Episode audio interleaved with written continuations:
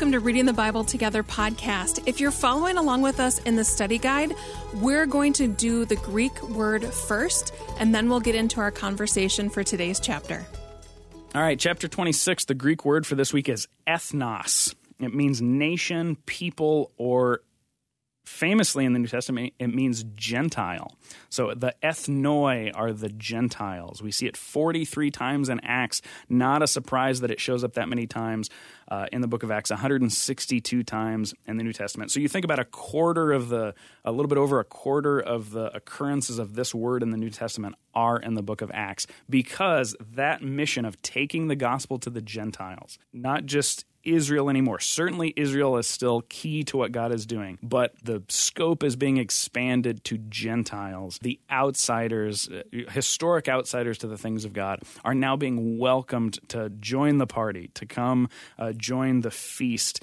And Paul is kind of a classic example of that. He is a Jewish rabbi, but ironically, he gets sent to tell the gospel to the Gentiles. And we see some cool scenes of Paul engaging with Gentiles. He goes to the Areopagus, the the Ares Rock or Mars Hill and is going to debate with Stoic philosophers in Athens, you know, who are agnostic, they're polytheists, that sort of thing. Paul is not going to be scared to take the gospel of Jesus to uh, those sorts of people, the Gentiles who have all sorts of varying beliefs. Uh, Paul is going to come and proclaim Jesus to them in a loving, encouraging, God's love for all humanity kind of way. And it's a cool thing to see. So, ethnos means Gentile race, nation, people, etc. It's a great Greek word.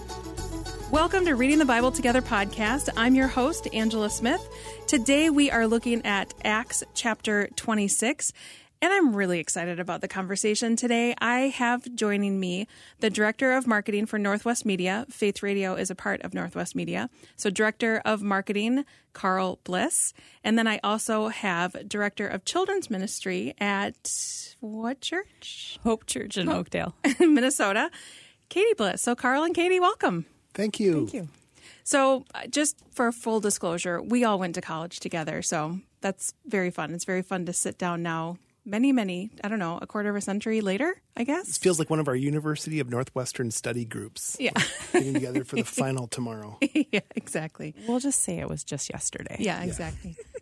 and also, there will be no test on this. oh, good. Very good. yeah.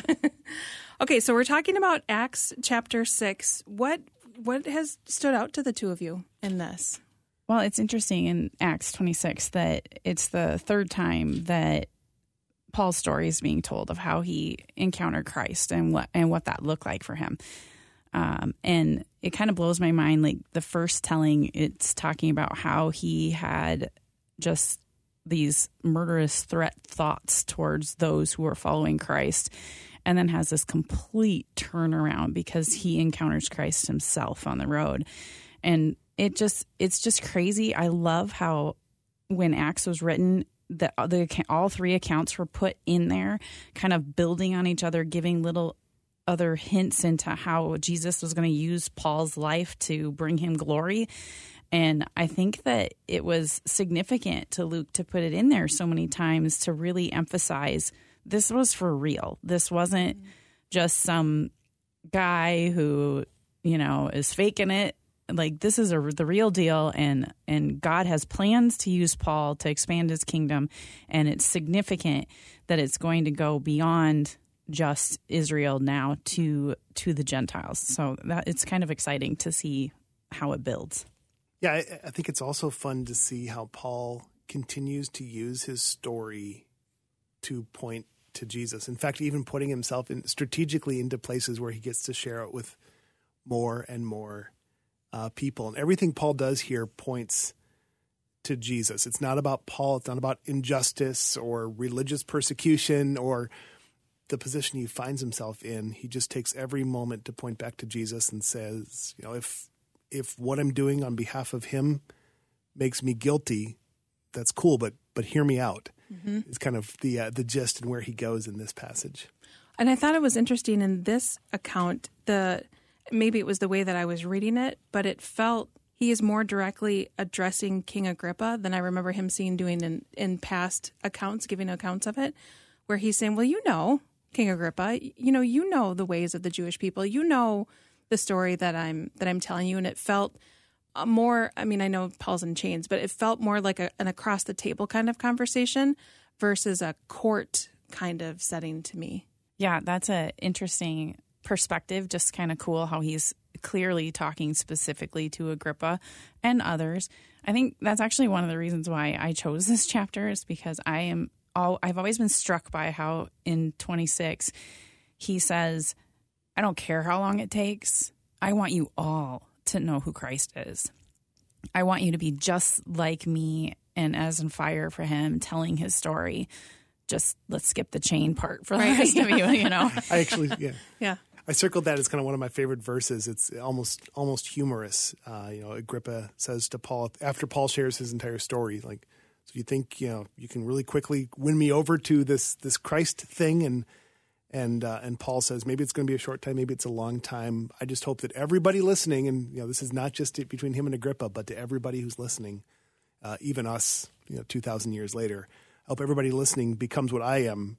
Except for these chains, which Yeah. I, I kind of laugh at. I want you guys to be just like me. I mean, I mean, except for the take these off? Yeah, could you take these off? this please? part's not so fun. Mm-hmm. Uh, so yeah, so those are some of the things that stood out in the retelling of that story. And I also think it's interesting at the very end too when Agrippa says to Festus, he could have been free if he hadn't appealed to Caesar, which we see Paul address why he did that in later chapters, but like almost like, oh, I, I, I mean, it almost feels like he wants to be able to.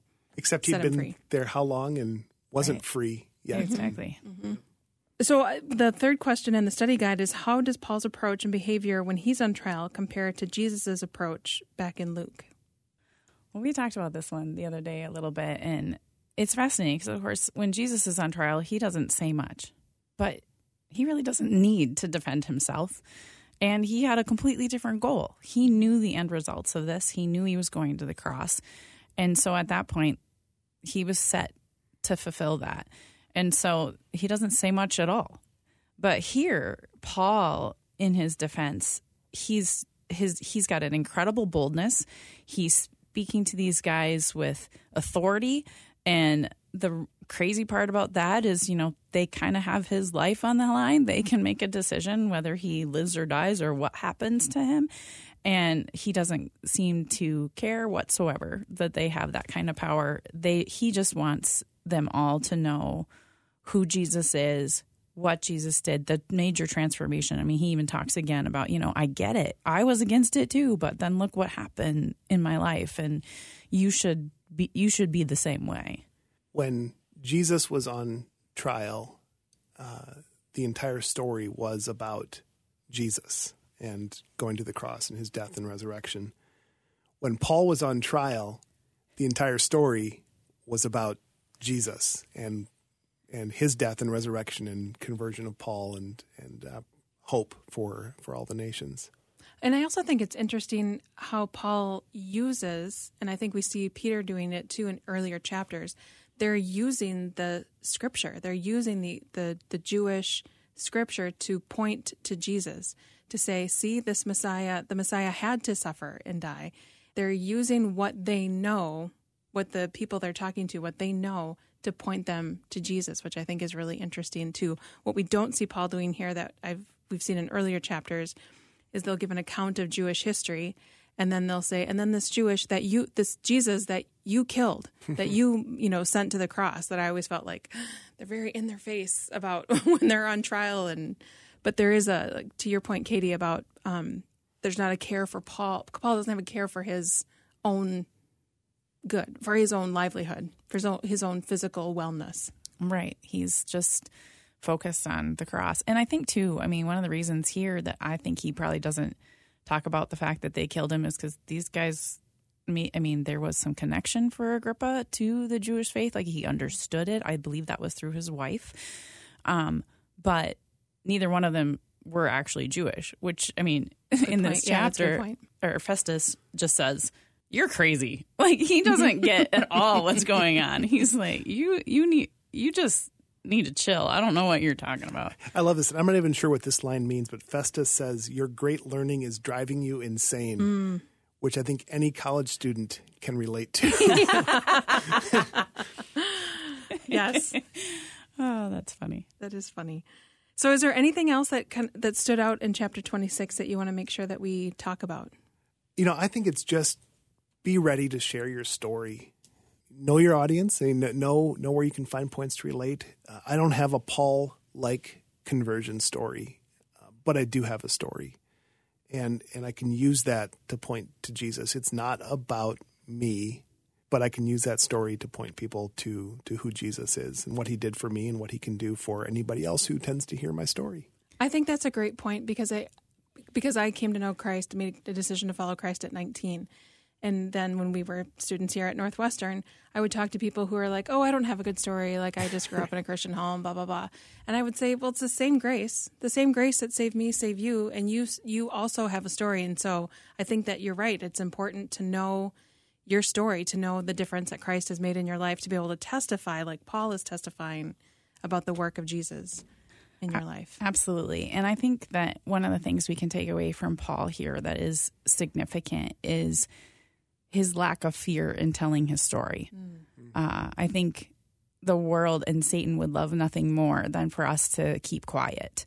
And so oftentimes when encountering our friends who don't know Christ, we we struggle to share our story boldly. And I mean, we have far less on the line, mm-hmm. maybe a friendship, but far less on the line than Paul did in this moment yeah, so it inspires me to remember that God is big enough and strong enough in every situation to make himself known, whether I open my mouth or not.